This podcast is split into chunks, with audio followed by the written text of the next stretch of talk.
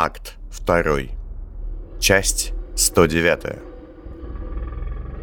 Если пролить на свеженаписанный чернилами текст воду или, собственно, сами чернила, эффект будет похожим.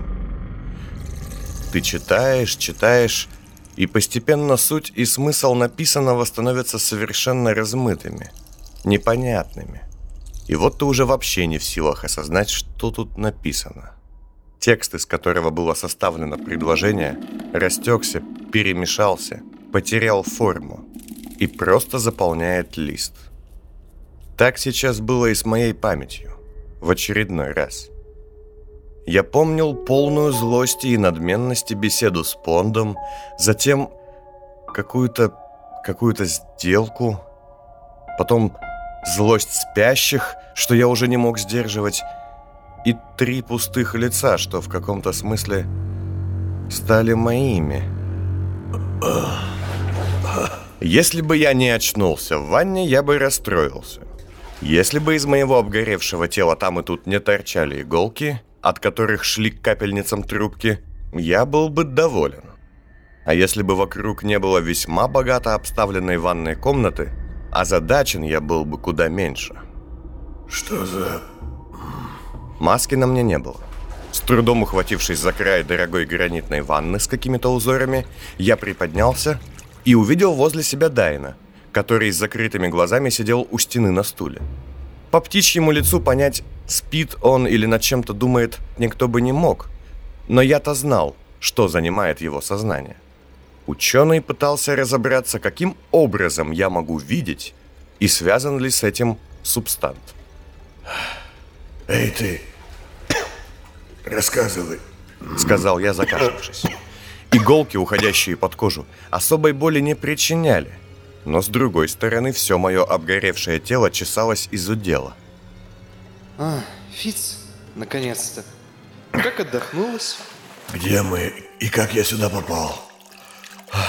Ты начал терять себя, и мне пришлось перехватить управление. Он встал, шагнул ближе, и я увидел, что его белые перья на голове местами очень сильно потемнели, на кончиках даже став совсем черными. Что с тобой? Ты покрасился? Спросил я, стараясь вспомнить, что же случилось в саду стекол, но абсолютно безуспешно. Смысл и текст, превращенный в нечитабельную массу. Это, плюс тот факт, что кто-то вновь решал за меня и управлял мною, душевного покоя не добавляли. Производственная травма пройдет. Ты меня... Ты меня сюда приволок. Спросил я, тяжело дыша, и стараясь успокоиться. От злости уже сводила челюсти мышцы в ногах. Ага. А заодно позволил себе немного поработать над нашим телом. Оно не наше! Заорал я так, что сам себя испугал, и в следующую секунду уже стоял у стены, держа Дайна за шею. Иголки, ломая засохшую сукровицу, повылетали из-под моей кожи, несколько капельниц упало, но в тот миг всю боль заменил собой бесконтрольный гнев.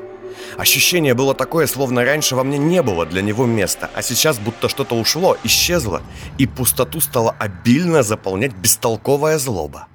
Если тебе нужно кого-то ударить, пожалуйста, я возражать не буду. Дайн, прижатый к стене, поднял руки и, готовый получить удар, кивнул на капельницы. Но прошу, верни иглы на место. Это важно. Я, хоть и не сразу отпустил его, сделал шаг назад, и судороги, что прокатились по телу болезненным бессилием, заставили меня сесть на пол. Что со мной? Почему я все еще так сильно зверею? Начал я, глядя на себя в зеркало и медленно вводя иглы под обожженную кожу. На меня смотрел... Ну, как смотрел? Передо мной был человек, руки, ноги и большая часть груди которого напоминали засохшее и распаренное потом вареное мясо. Ниже груди до паха и ягодиц следов ожога почти не было. Лишь местами, как какие-то корни, по коже вниз тянулись багрового цвета извивающиеся шрамы. Все это напоминало медленно разрастающуюся грибницу. Ни волос, ни глаз. Как так? Я же избавился от женица и от всего этого. Почему? Объяснить? Да, только без нотаций. Сказал я, вводя последнюю иглу и аккуратно вставая. Дайн уступил мне стул. Занятно, что перед ним я никакого стеснения не испытывал из-за своей ноготы, а вот уродства своего продолжал стыдиться. На то есть три причины. Первая – чисто химическая. Твоя нервная система расшатана стимуляторами, наркотиками, бессонницей, изымательской работой. Вторая – психоэмоциональная. Люди вокруг тебя постоянно либо умирают, либо находятся под угрозой смерти. Ты самолично убил Гейла, видел смерть Дары, видел, как Флинпонд убил сам себя. И я сам умирал очень много раз. Думаю, это тоже ненормально. Да уж, не помогает душевному балансу. А третье? Третье – это как раз понт. Точнее, ты ведь и есть понт технически. Потерявший память и ослабленный, но именно понт. Не называй меня... Я чуть было не вскочил, а Дайн отступил на шаг, опять приподнимая руки. В столице буквально работает общий принцип. Чем ты умнее, тем более безумный. Проверено на себе. Понт психопат, но психопат очень умный. И все его наследие работает на реакциях нездорового человека. В тебе это раз за разом дает сбои. Пока существует его ментальность, не стертая воздействием одной из сестер или тобой лично, так будет всегда. А затем он наоборот шагнул ближе и немного склонился ко мне, то ли проверяя, как подаются медикаменты, то ли неумело пытаясь выразить поддержку. Не нужно себя корить за припадки гнева. Они никуда не денутся до полуночи, возможно, даже останутся навсегда. Просто управляй этим. Или это будет управлять тобой. Объясни, почему так. Дайн почесал на затылке перья. Часть из них, ставшие черными, из-за этого немного взъерошились, и он стал напоминать трубача в халате. А затем взял со столика в ванной три склянки, в которых было то ли мыло, то ли масло. Опустошив их, он одну большую поставил в центр, а две поменьше по бокам. Смотри, вы с Пондом как два сообщающихся с этой большой емкостью сосуда, между которыми установлен не самый хороший фильтр. Вот. Он свободными трубками от капельницы соединил две маленькие емкости с большой и по очереди указал то на одну, то на другую. Это Понд, а это ты. А эта большая колба – некая общая система, к которой Понда подключили еще в Гарипе. Вы оба связаны с ней вследствие работы интерсхем, введения таланта черного и остальных моментов. Я опять все, конечно, совсем уж примитивно объясняю, но смотри. Дайен щелкнул механическим пальцем, и на его кончике возник огонек, как у химической горелки. Мы начинаем подогревать Понда. Из него реакция переходит в главный резервуар. Из-за того, что фильтр слабый, попадает и в тебя. Темная жидкость в одной маленькой склянке забурлила, пошла по трубке, попала в большую, и уже оттуда часть ее просочилась и во вторую небольшую склянку. Чистая субстанция в ней тут же стала темнеть. Просто психимия для самых маленьких. А что в этом? В главном? Спросил я, кивая на главную склянку, с которой по версии Дайна был соединен и Понт, и я сам. Что это? Ты же знаешь. Звук ли? Именно. Сказал Дайн, щелкнул пальцем, и огонь погас. Склянки тут же оказались пусты. Я хотел было что-то еще спросить, но понял, что вся эта прикладная демонстрация не дает мне буквальных ответов и встал. Ладно, это пока не важно. Где мои шмотки? Вон там. Дайн кивнул на сушилку, что змеилась по стене.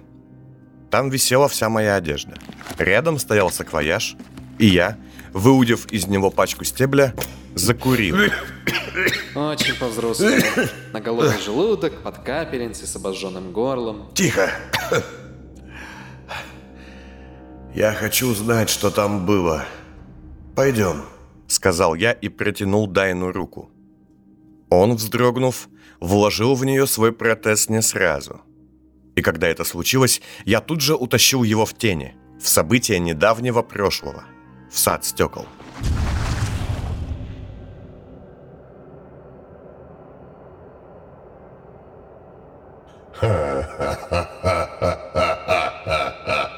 Что что? Ты жжешь?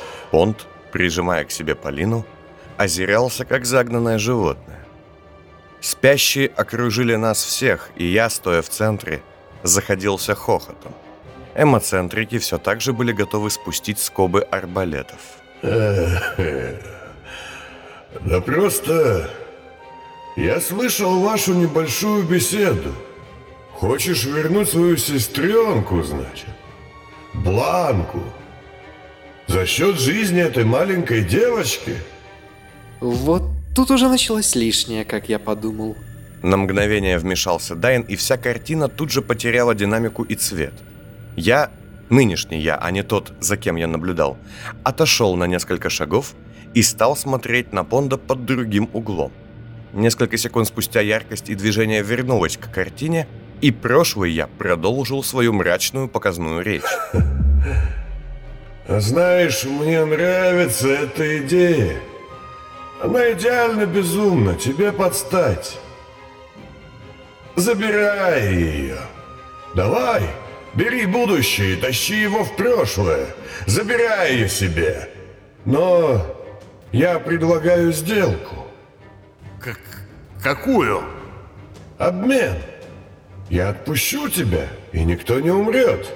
Ни ты, ни девчонка, ни ее мелкие подельники, ни твои психимики. А, да, я обменяю ее на твоих людей. Зачем тебе это? Все снова замедлилось и лишилось цветов. Дайна я не видел, но знал, что он также глядит за всеми событиями во внутренних тенях. Я тоже спросил тебя, зачем? Думаю, за тем, что они принадлежат не ему. Это люди Сивова. Потому что это не твои люди. Это люди Сабая, Уга. А он мой человек. Значит, и они мои. Ну так, как? Меняемся? Как по-разному можно сказать одно и то же, да? Я не буду торговаться с тобой. Понт, глядя на своих психимиков и спящих, что толпились вокруг и молча покачивались, отступил еще на шаг. Став молодым, он начал выглядеть более взвинченным, что ли. Что ж, тогда убейте их всех. Ответил я ему и воздел руку. Да, помню. Я хотел, чтобы спящие всего лишь сделали шаг вперед. Стой, стой! Ладно. И да, этот блеф явно сработал. Стоять! Я же вновь замедлился, обращаясь к Дайну, глядя на воспоминания в тенях. Сжавшийся напуганный понт, то ли прижимающий к себе, то ли закрывающийся хрупкой девочкой, дети со стекленевшими глазами, схваченные психимиками, толпа пускающих слюну и дергающихся спящих и жуткая тварь. Я, кстати, совершенно не о заступнике. Рослая туша в защитном темном костюме, в красном пальто с капюшоном и белой безликой маске. Да, хоть сейчас в качестве иллюстрации на обложку дешевого чтива. Знаешь, когда нет понимания, что происходит в голове у участников этой сцены, то... Кажется, что это не Понт психованный злодей, а? Ага. Не заигрывайся с этим, Фиц. Оно находит мощный отклик. Да я не об этом, нет. Вот подумай, сколько мы довольно странных людей видели. Красный, Вацлав, Расти, остальные, та же Эста, Меценат, что кажутся какими-то ненастоящими. А что если их образы эти, все это, это такие же маски, в которых им выгодно ходить? А что внутри творится, никто же не знает. Не впадай в паранойю. Ну, думаешь, не стоит?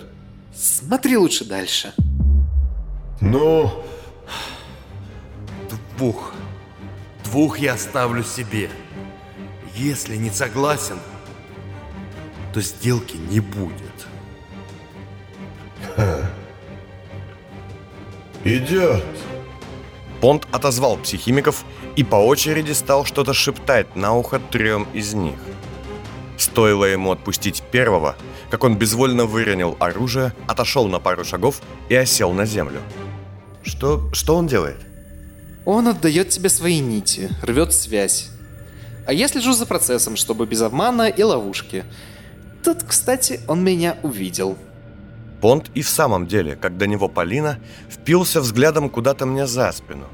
И я увидел, как его лицо исказило знакомая мне самому неподконтрольная гневная гримаса. А, и ты здесь, слабачье. Что, нашел себе хозяина? Я всегда знал, Заткнись ты... живо. Люди вокруг, они голодные. О, я прям чувствую, как мне было тяжело их сдерживать. А ты... Ты убедился, что все без всяких ненужных внезапностей прошло? С психимиками? Да, правда, Что? сейчас объясню. Когда последний из трех психимиков лишился связи с Пондом и упал, сам Понд, подхватив лежащую без сознания девочку на руки, Вот, подозвал к себе двух оставшихся приспешников и стал отступать. а теперь мы уходим. Я увидел, как Яжа кивнул ему и ханжеским жестом велел спящим расступиться, открывая выход из сада стекол. Эй, Понт! — окрикнул я его, когда он уже почти исчез под аркой. Что еще? Увидимся в полночь, да? От этих слов наваждение на понде истлело и исчезло, обнажив шлем и защитный костюм. Так, стоп. Я напрягся, сфокусировался, и все вновь поблекло. Остановив ход событий в тенях, я медленно подошел к понду и присел возле него. Хм, ха. Что их всех связывает, интересно? М? Вот, видишь? Смотри.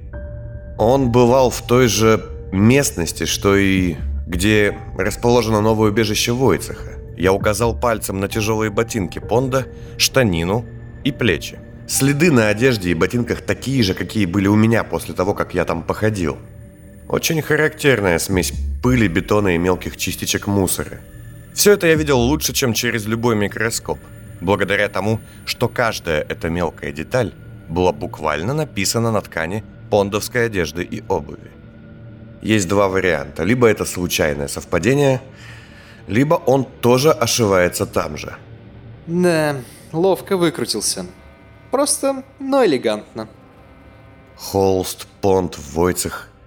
Они все заодно, что ли? Жесть, и ты еще говоришь не параной. Так, а что было дальше? Я обернулся было, чтобы восстановить в памяти следующие события, и увидел лишь, как падаю на землю. Что? А затем в тот же миг поднимаюсь и вновь встаю. И после наступает мгла. Дайн. Дальше ты почти сразу отрубился, так как вагон спящих — это вам не шутки. Мы с тобой успели дать им приказы лечь и не буянить, но потом мне пришлось взять контроль. Закончил Дайн, когда мы уже вновь оказались в богатой ванной комнате. А где эти психимики, что мы выторговали? И что с детьми? Дети, когда Полина удалилась, пришли в себя и разбежались. Спящие легли спать, а психимиков я отправил Куга в змеиные залы. Я кивнул было и встал со стула, взяв в руку стойку с капельницей. Но тут же замер. Стой. Как? Если мы не ввели им таланты, чтобы избавить от Понда, как было с Сабаем, то... Как мы можем рассчитывать, что они не убьют его? Вот. Это я и хотел объяснить. Лицо Дайна ничего не выражало, но вот его эмоциональный фон был явным. Знаете, как выглядят люди, которые вот-вот должны признаться кое в чем неприятном и очень бы хотели как можно дольше избежать неудобной беседы? Как они отводят взгляд, жмутся, поводят плечами. Вот именно это ощущение я и поймал от доктора-детектива. Под рукой у нас не было никакого подходящего таланта. Если бы ты изъял этих людей в застенках, что на нас напали... Но не изъял. Дальше что? И я завязал эмоцентриков в ментальный узел. Это, кстати, подчеркнул с твоего удачного опыта с пастью и Людвигом. За что тебе спасибо. Начинаешь тараторить, когда волнуешься. И сейчас ты очень волнуешься. Дайн, Я изъял талант у одного, вел второму, из второго в третьего, а потом в первого, запутал их. Я бы занервничал меньше, если бы Горен звучал более убедительно.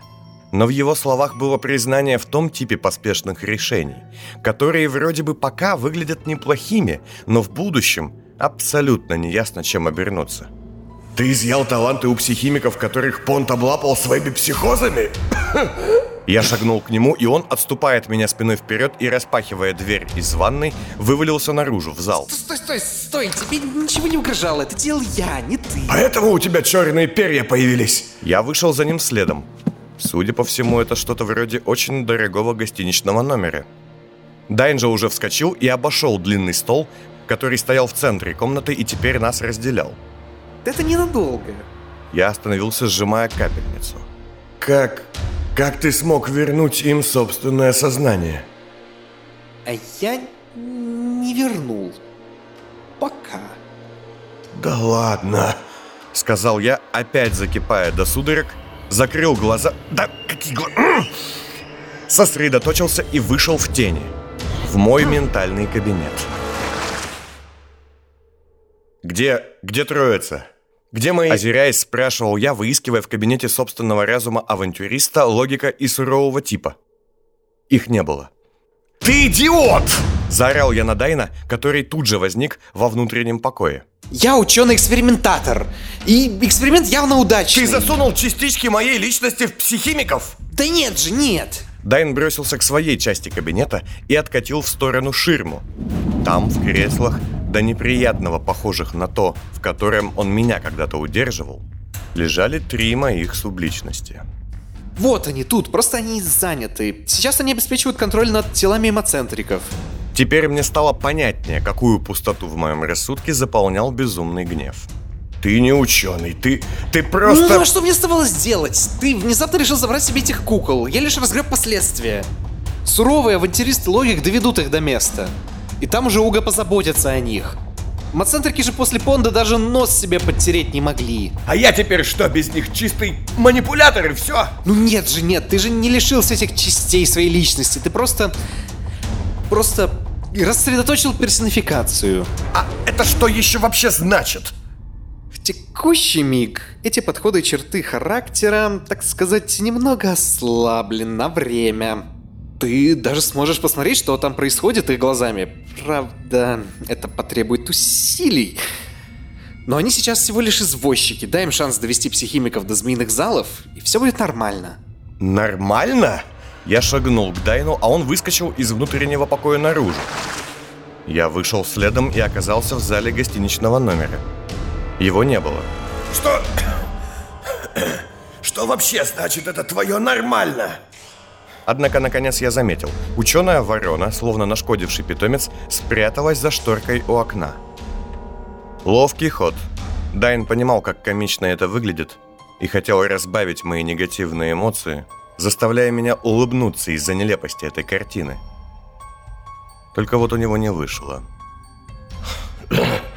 Дайн, я тебе напомню. Ты изменил свою внешность, ввел в себе талант черного, лишился в итоге тела. И проходит меньше суток, как ты повторяешь это опять. Ну как, Марк? Как процессы? Мою гневную речь оборвал голос позади. И со звуком открывающейся двери в комнату вошла Мея. Одета она была совсем не так, какой я ее запомнил. Черный парик от желтой, зеркальные круглые очки, темная одежда местного дворянского фасона, брюки – она же, видя, как одет я, а именно никак, смутилась и отвела взгляд. И мне стало понятно, что стесняется она смотреть вовсе не на мое мужское начало. Кожа его выглядела, как засохшая кровавая рвота на красивых обоях. Услышал я ее мысли и, сдернув со стола скатерть, накинул ее себе на плечи, как халат. Мея. О, привет, бригадир. Что-то не так? Я как бы привыкнуть к тому, что у него в голове не он один. И я думала... Думала, что я Дайн.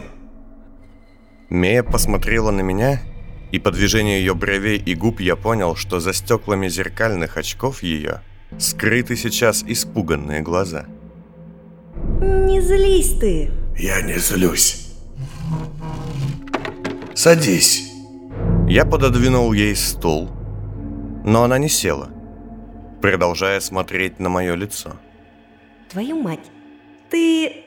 ты мог бы... Быть более нормальным? Слушай, Я все понимаю. Сказал я, отвернулся и попытался нацепить на себя обличье наваждения. Мне не удалось это сделать с первого раза. Смыслы и образы осыпались с меня, как пыль с одежды. Поэтому я лишь вышел в ванную и нацепил маску. Нужно было подкопить силы. Где собака? Спросил я, вернувшись назад. Мея, разочарованная в том, что я не стал выглядеть более привычно, отвернулась. ушел к повстанцам. Но ведь я просил его быть здесь. Да, просил. Сказала она и, наконец, села на стул. Я, медленно пройдясь по комнате, встал у нее за спиной и положил руки ей на плечи. Мия, как ты думаешь, зачем, по-твоему, мы идем к Камилле? Чтобы помочь собаке и снять с него новый поводок. И ты не видишь здесь небольшого противоречия? Спросил я, наклоняясь к ее уху. Знаешь, чем я вижу противоречие, бригадир? Она вывернулась из моих рук и поглядела на меня, сняв очки. В том, что ты сначала сказал людям, что собака придет и поможет им, а потом сам же и забыл об этом. А как он им поможет, если сдохнет через пару дней? Не знаю я. Думаешь, я не пыталась его отговорить? Решайте это с ним сами, кто главнее, кто ответственнее, а? Я уже решил. Я отдал приказ. Вы меня спросили, что делать, и я сказал. Мея встала одним жестом, бросив на стол сумочку и снимая пальто, и повернулась ко мне. А ты что, правда думаешь, что все-все делается так, как ты хочешь? Что все вокруг тебя крутится? При этом без оглядки на то, что уже было. Собака поступает последовательно хотя бы. За свои слова, за чужие. Он несет ответ. Ой, давно тебе стало нравиться такая манера. Ты-то у нас воплощение ответственности и последовательности. Пощечина звонко впечаталась в металл моей маски, отчего голову раскаленной спицей пронзила боль. И в следующий миг я схватил Мею за глотку. Никогда не смей поднимать на меня руки, мразь! И я с размаху... И он с размаху ударил меня лицом об стол. Затем еще и еще, пока моя хрупкая шея не издала неприятный, неслышимый даже, а проходящий сквозь руку ощущением хруст. И я мертвая не упала на пол мягкой куклой.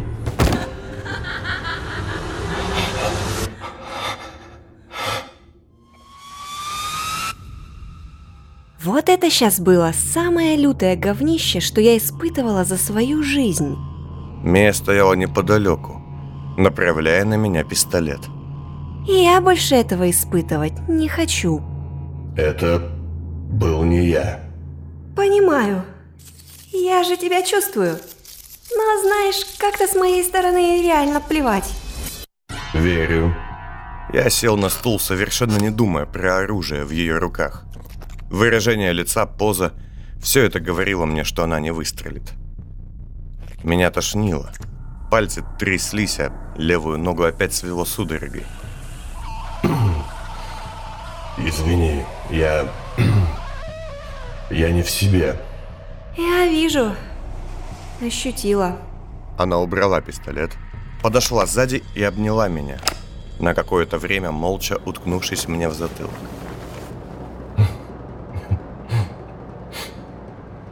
Ты пахнешь как леди из высшего света. Да, а ты на ощупь как вяленое мясо.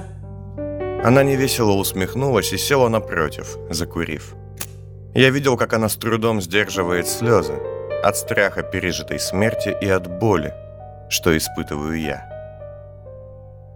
Пойми, я правда пыталась его убедить, но он не такой, как мы. Он упертый. Из вредности даже, но все равно. Я таких еще не видела. А что он сказал, ну, детально? Детально?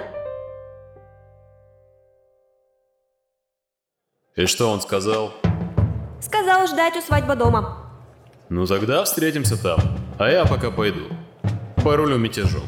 Ам, он нам обоим сказал.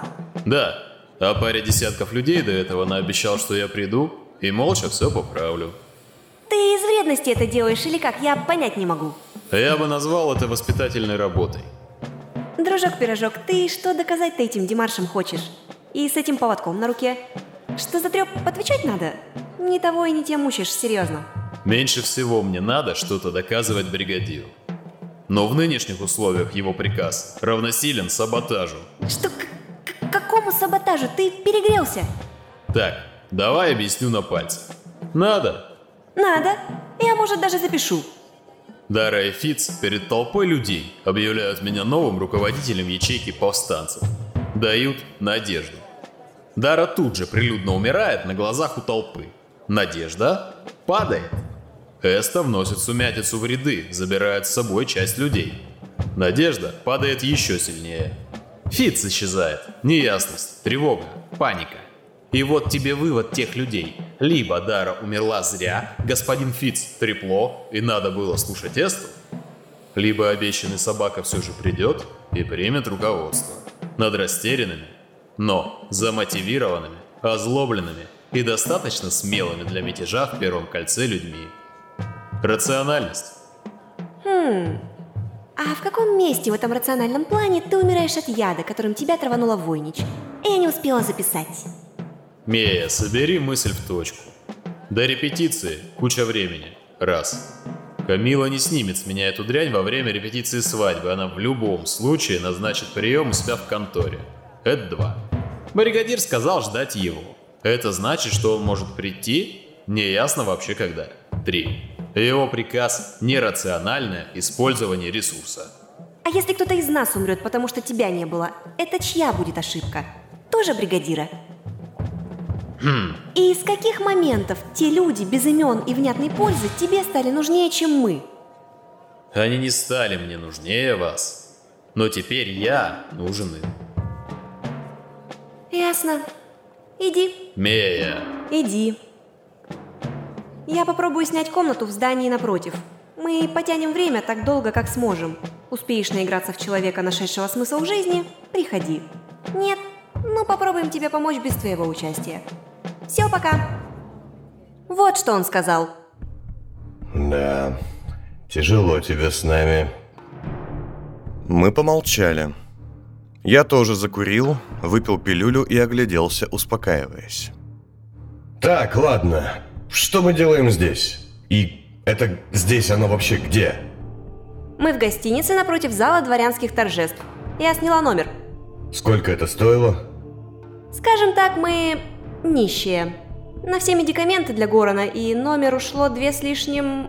Очень большим лишним денег. Ба.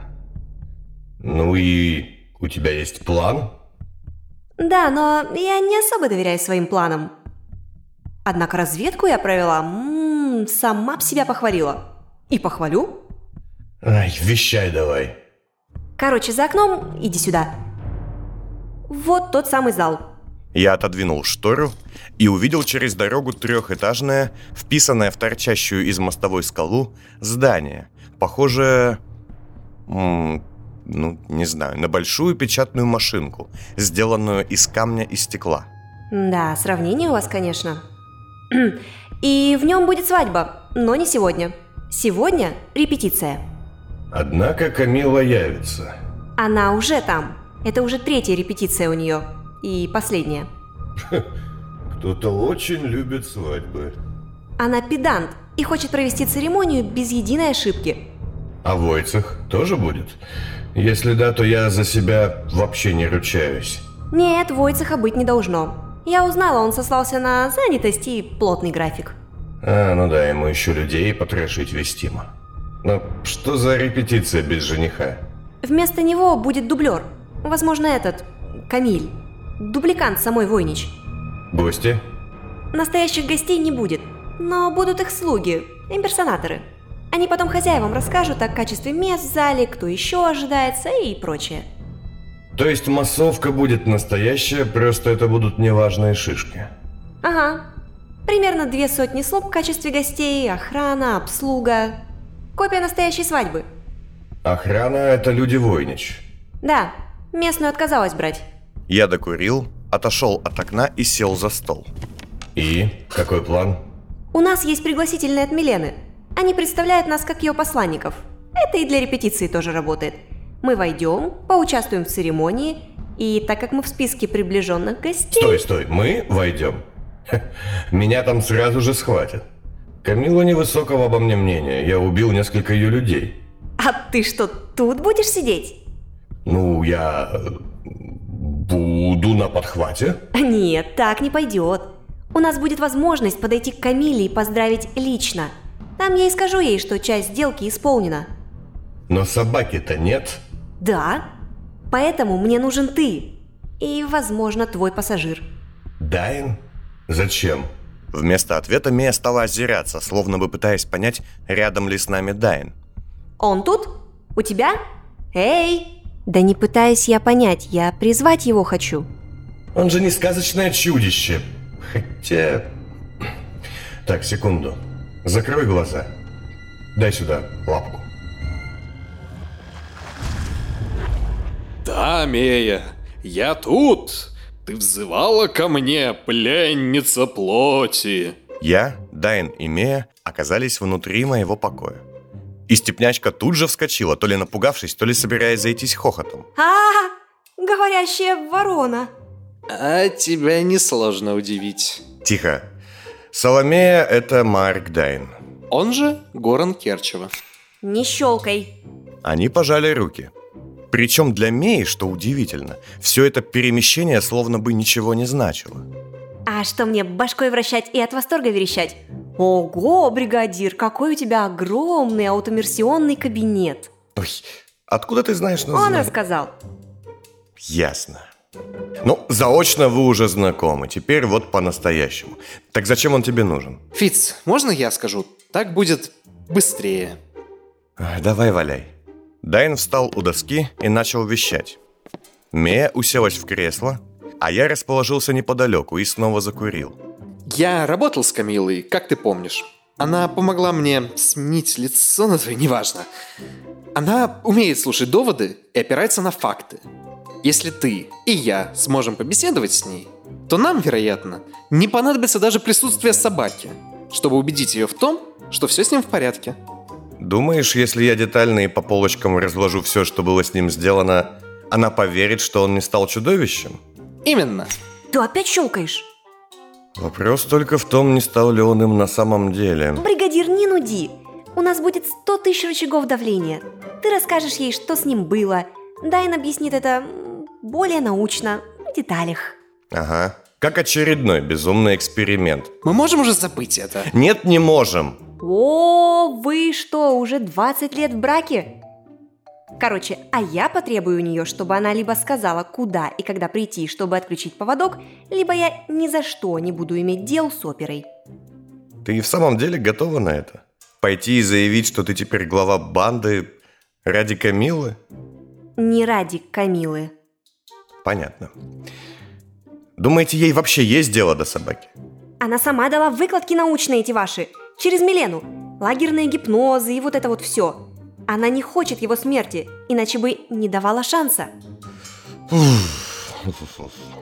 И как мне войти внутрь? Есть два варианта. Мы уже обсудили. А, ну конечно, за моей спиной. Вариант мой. Ты можешь войти в качестве груза. Будет доставка продуктов и прочего в холодильных камерах. И их не будут скрывать до момента подачи. Отключим морозильню, посадим тебя внутрь и бац, ты на месте. А как я тогда пообщаюсь с Камилой? Позову ее на кухню поболтать?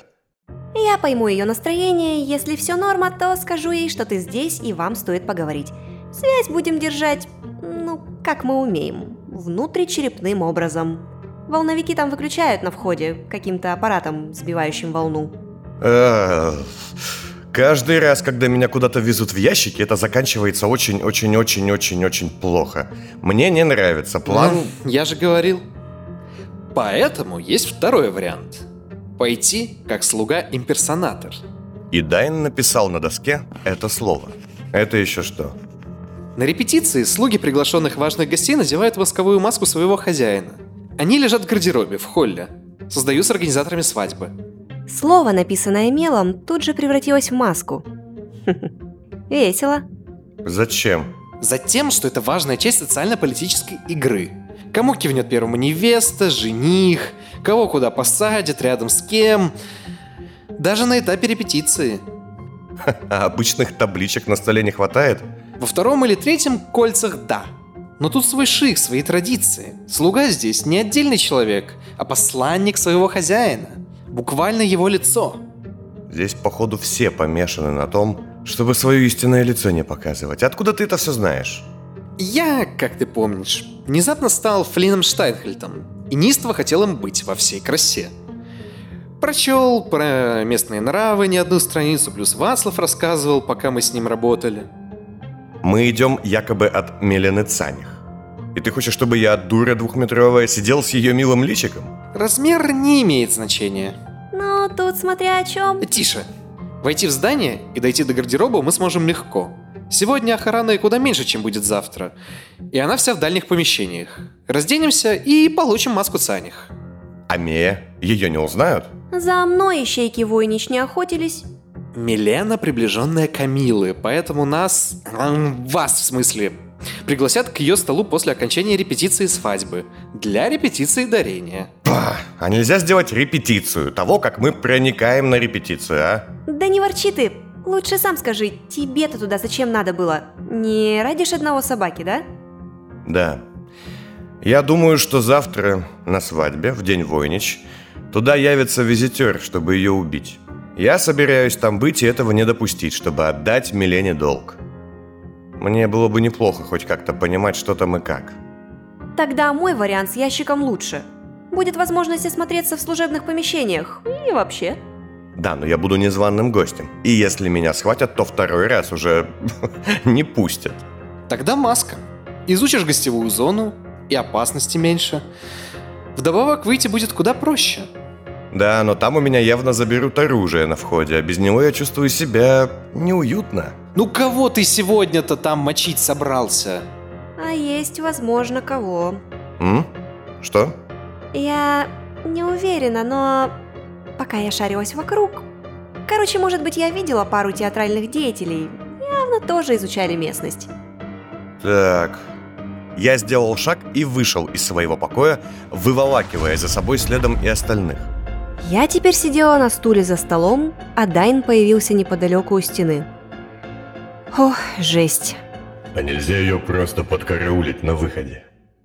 Тут контейнеры не ходят и мобили не ездят, она явно пойдет пешком. Спросил я, снова глядя за окно. Нет, внутри здания есть остановка пневмокапсул. Все дорого-богато для элитных клиентов. Она приезжает и уезжает на ней, как и остальные расфуфуренные гости. Ну, через нее мы можем отступить, если что. Да. Собаку мы, походу, не дожидаемся. Времени очень мало. По-хорошему, без него все нелепо. Приглашение у нас на троих. Можно рискнуть и подождать, но ставки какие-то неинтересные. Как всегда. Я задумался, оглядел пейзаж и стряхнулся. А знаете, у меня есть свой план. Какой? О, нет. Ну, что-то типа такого.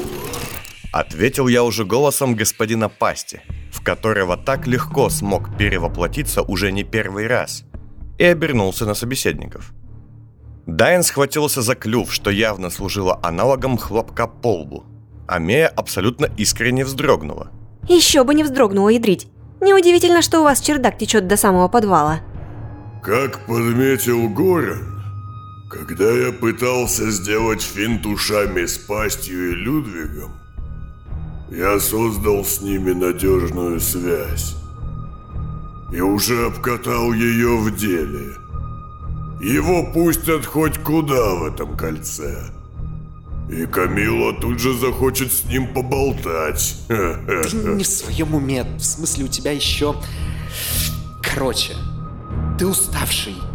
Это наваждение может слететь в любой миг, и ты окажешься стоящим посреди зала в красном пальто, как лучшая мишень в мире. Зато ни обыска, ни вопросов, ни траты времени. Не надо не ложиться в холодильник, не нацеплять на лицо маску Милены. Ну да, маску пасти, который тут с моим папашей полкольца вырезал за неделю, это нормальный план. Может, хотя бы просто другого человека? Охранника? Или слугу? Нет, не выйдет. С пастью у него получится легко.